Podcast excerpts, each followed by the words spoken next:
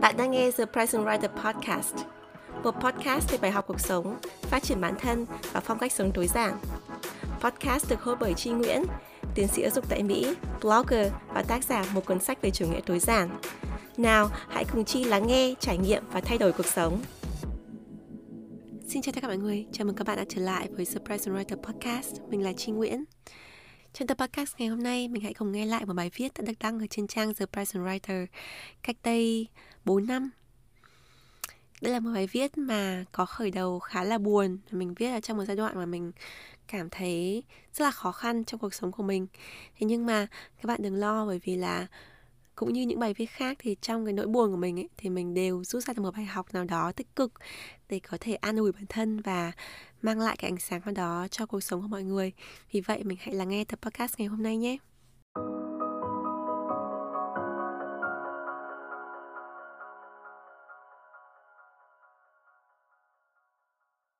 Làm gì khi cảm thấy tuyệt vọng? Bài viết được đăng lần đầu tiên ngày 26 tháng 6 năm 2017 với Tri Nguyễn. Tôi đặt bút viết bài này vào một trong những ngày buồn nhất, bế tắc nhất và tuyệt vọng nhất trong cuộc đời. Mặc dù có niềm tin rất lớn và tư duy tích cực, tôi hiểu là trong nhiều hoàn cảnh, rất khó để chỉ hô hào tích cực lên, nhìn vào mặt tốt của vấn đề nào, hướng về phía trước và cảm thấy tốt ngay lập tức. Khi tuyệt vọng, ta cảm thấy mình rơi vào một vũng lầy đen tối. Càng cố dẫy nó ra thì nó lại càng lún sâu hơn và càng lún sâu hơn ta sẽ càng cảm thấy lo sợ, tuyệt vọng, không lối thoát.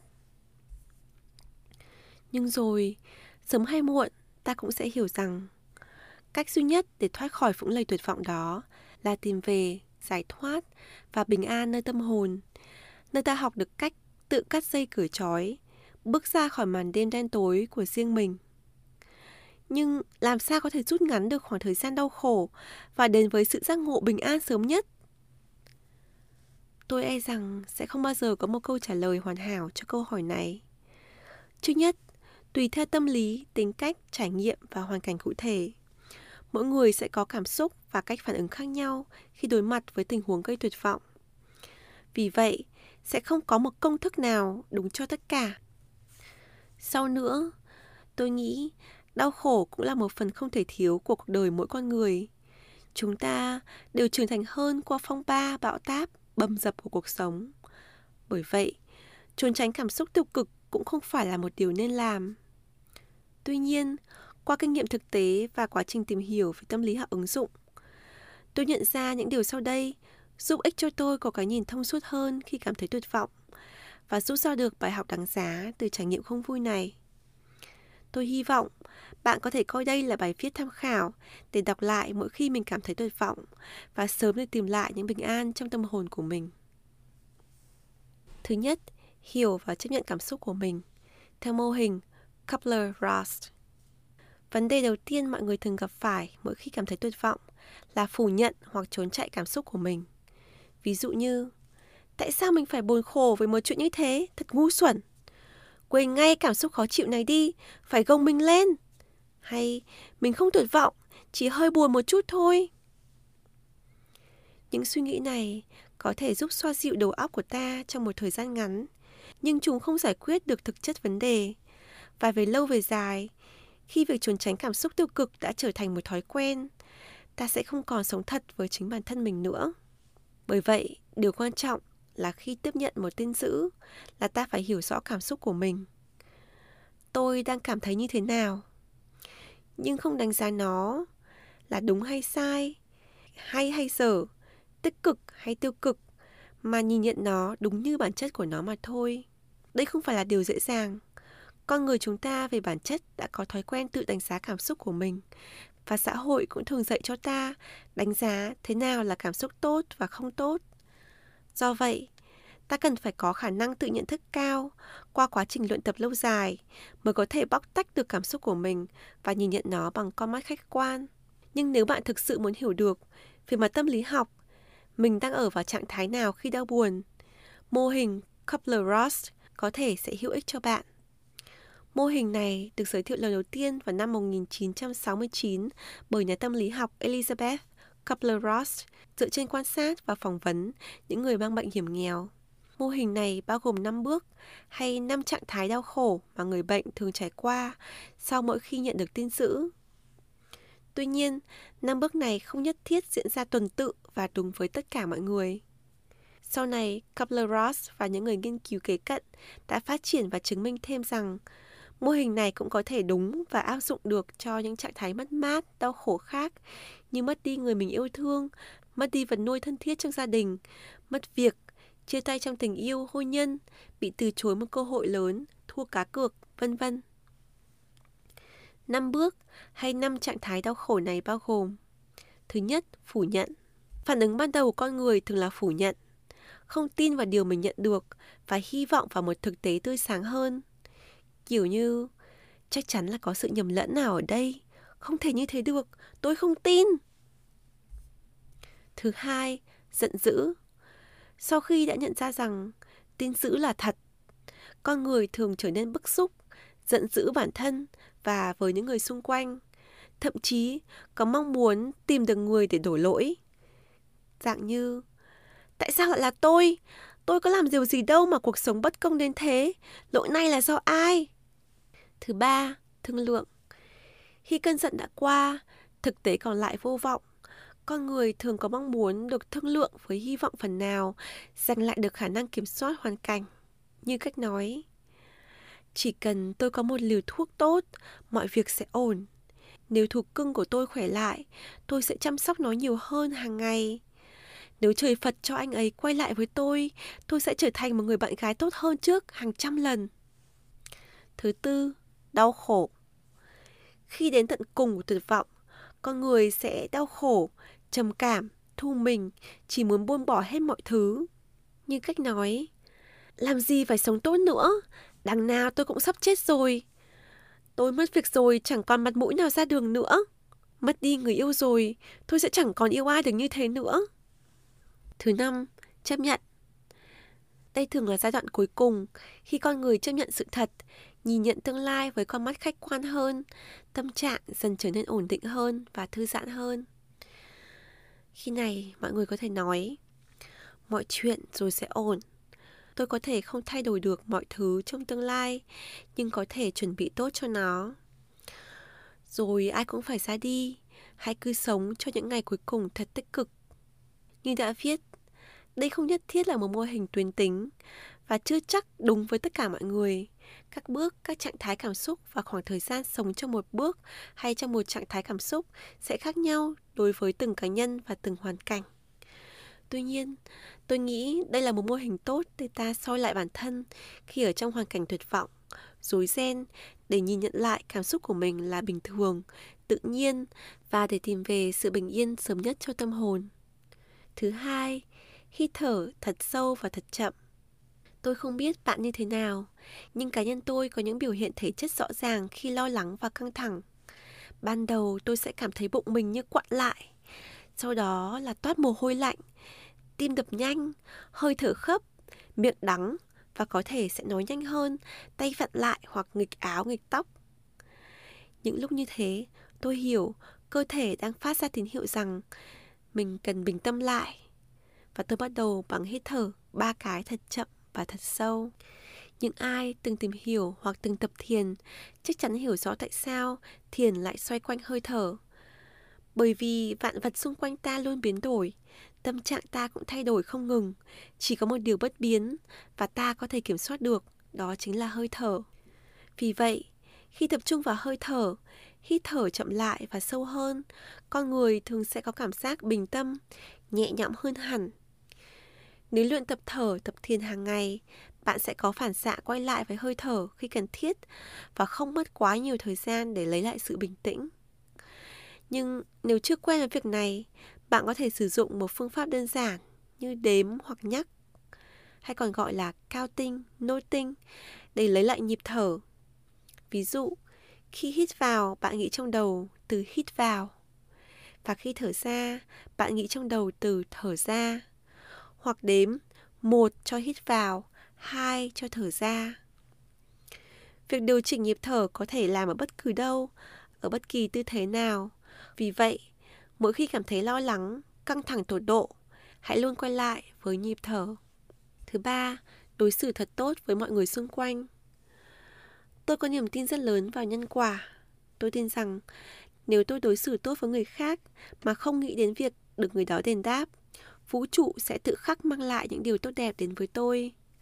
Vì vậy, tôi luôn cố gắng đối xử tử tế với những người xung quanh, đặc biệt trong những tình huống khó khăn, tuyệt vọng nhất.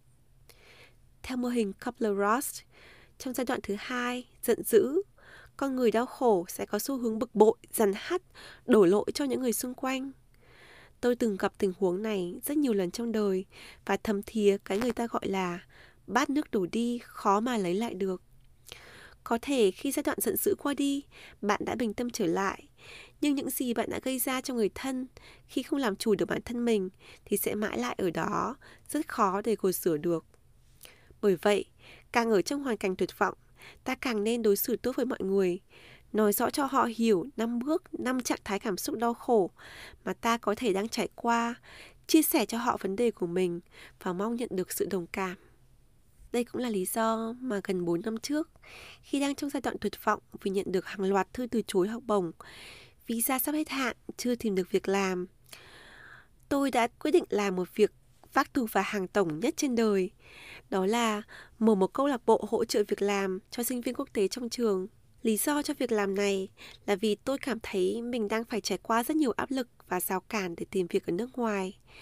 Trong khi đó, có những nguồn thông tin tốt mà tôi tiếp cận được nhưng không có điều kiện trao đổi và chia sẻ với các bạn cùng hoàn cảnh. Ngoài ra, tôi cũng cảm thấy mình cần dồn năng lượng vào một điều gì đó tích cực hơn là ngồi nhà ôm nỗi lo lắng về tương lai. Mặc dù không có trong chủ đích, nhưng chính các mối quan hệ có được từ câu lạc bộ này sau này giúp cho tôi nhận được công việc làm trợ lý nghiên cứu cho một công trình và từ đó tạo bước đệm để có học bổng tiến sĩ. Tôi cũng bình tâm hơn, tự tin hơn và quen được với nhiều bạn tốt hơn từ trải nghiệm này. Đây có lẽ là cách tốt nhất để biến tuyệt vọng thành năng lượng tích cực để truyền cảm hứng cho những người xung quanh. Thứ tư, chỉ tập trung vào hiện tại và những gì mình có thể kiểm soát được. Đa phần con người khi sống trong đau khổ, tuyệt vọng thường nghĩ đến rất nhiều thứ trên đời và muốn kiểm soát tất cả. Tại sao mọi chuyện lại như thế? Tôi phải làm thế nào để xoay đổi cục diện? Lỗi này là do ai? Có phải tôi là nguyên nhân của vấn đề này? Tôi phải làm sao để người ta thay đổi ý kiến về mình? Vân vân. Tuy nhiên, sự thật là chúng ta chỉ có thể tạo ảnh hưởng đến những gì trong tầm kiểm soát của mình mà thôi. Toàn bộ những thứ khác bên ngoài, ta hoàn toàn không thể thay đổi được. Ta cũng không có khả năng tuyên đoán trước được tương lai, nên những gì ta có thể làm chỉ thực hiện được ở hiện tại. Ví dụ, rất nhiều người lo lắng đến mất ăn mất ngủ khi nộp đơn xin việc, xin học bổng du học, xin thăng chức. Nhưng lo lắng thực sự không giải quyết được vấn đề gì vì kết quả không hoàn toàn nằm trong tay mình. Những gì ta có thể làm chỉ là chuẩn bị đủ hồ sơ, trang bị tốt cho mình những kiến thức và kỹ năng cần thiết, thể hiện tốt nhất trong những việc mình đang làm và nắm lấy cơ hội khi có thể. Những thứ còn lại, hãy tin là chúng sẽ dần dần tự giảm xếp hồn thỏa cũng có những người đau khổ vì một quan hệ căng thẳng với người khác, có thể là chồng, là vợ, là người yêu, là người thân trong gia đình, là đồng nghiệp và không ngừng nghĩ cách thay đổi cách nhìn của họ về mình. Nhưng sự thật là ta không thể tác động làm thay đổi người khác và ta cũng không thể hiểu hết thực chất người khác đang nghĩ gì về mình. Vì vậy, hãy cứ là chính mình, hãy cứ sống tử tế và thể hiện tình yêu thương với tất cả mọi người. Rồi thời gian sẽ cho ta biết mối quan hệ nào là xứng đáng. Thứ năm, xác định điều tệ nhất, hy vọng điều tốt nhất. Khi đã xác định được điều tệ nhất, ta sẽ không còn cảm thấy vô vọng nữa vì đã chuẩn bị cho bản thân đón đợi và đương đầu với tình huống xấu nhất. Nhưng hy vọng vào điều tốt nhất sẽ giúp động viên, hỗ trợ ta nhìn về phía trước và bước tiếp ngay cả khi cảm thấy tuyệt vọng nhất. Trong mọi trường hợp, tôi cảm thấy đây là lời khuyên hữu ích để vừa trấn an bản thân, vừa nhìn nhận sự việc một cách thực tế nhất. Thứ sáu, rút ra bài học tốt nhất từ trải nghiệm này. Tôi tin vào câu nói, mọi việc xảy ra đều có lý do của nó, và tất cả những gì chúng ta đang trải qua đều là bài học để trưởng thành. Vì vậy, tôi thường cố gắng nhìn vào một hoàn cảnh khó khăn và tự hỏi, cuộc sống đang thử thách mình điều gì? Vũ trụ thực sự muốn đưa ra cho mình bài học gì từ hoàn cảnh khốn khó này? Mỗi lần như thế, tôi lại cảm thấy sáng suốt hơn và bình tâm hơn. Tôi viết rất nhiều về những gì mình trải qua và cảm nhận hàng ngày, cả những ngày vui và những ngày buồn để sàng lọc ra những bài học quý báu từ mớ hỗn độn, rối ren, bận rộn của cuộc sống. Bài viết này thực chất chính là những gì tôi học được trong hai tuần khó khăn vừa qua. Nếu bạn đang gặp phải hoàn cảnh khó khăn, tuyệt vọng, tôi mong bạn hãy bắt đầu hít thở thật sâu và thật chậm. Hiểu rõ cảm xúc của mình và chấp nhận nó. Đối xử tốt với những người xung quanh. Tập trung tốt vào hiện tại và những gì mình có thể kiểm soát được. Xác định điều tệ nhất nhưng đặt hy vọng vào điều tốt nhất. Và rút ra những bài học tuyệt vời nhất từ những trải nghiệm không vui này. Hãy nhớ, mọi việc xảy ra đều có lý do của nó. Vấp ngã, giúp ta tập đứng lên, bầm dập dạy ta cách kinh cường. Trưởng thành chỉ đến với những ai dám đương đầu với sóng gió. Tôi tin vào bạn và luôn cầu mong điều tốt nhất sẽ đến với bạn.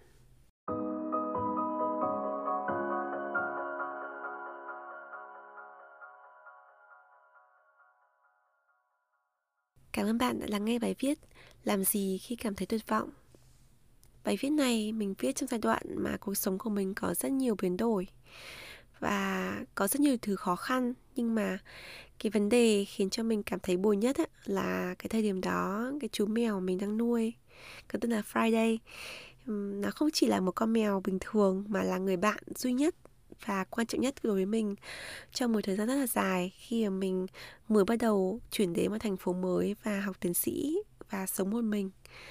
Chú mèo của mình cái năm đó mới có 3 tuổi, đã mắc bệnh ung thư và trải qua một giai đoạn rất khó khăn thì cũng qua đời.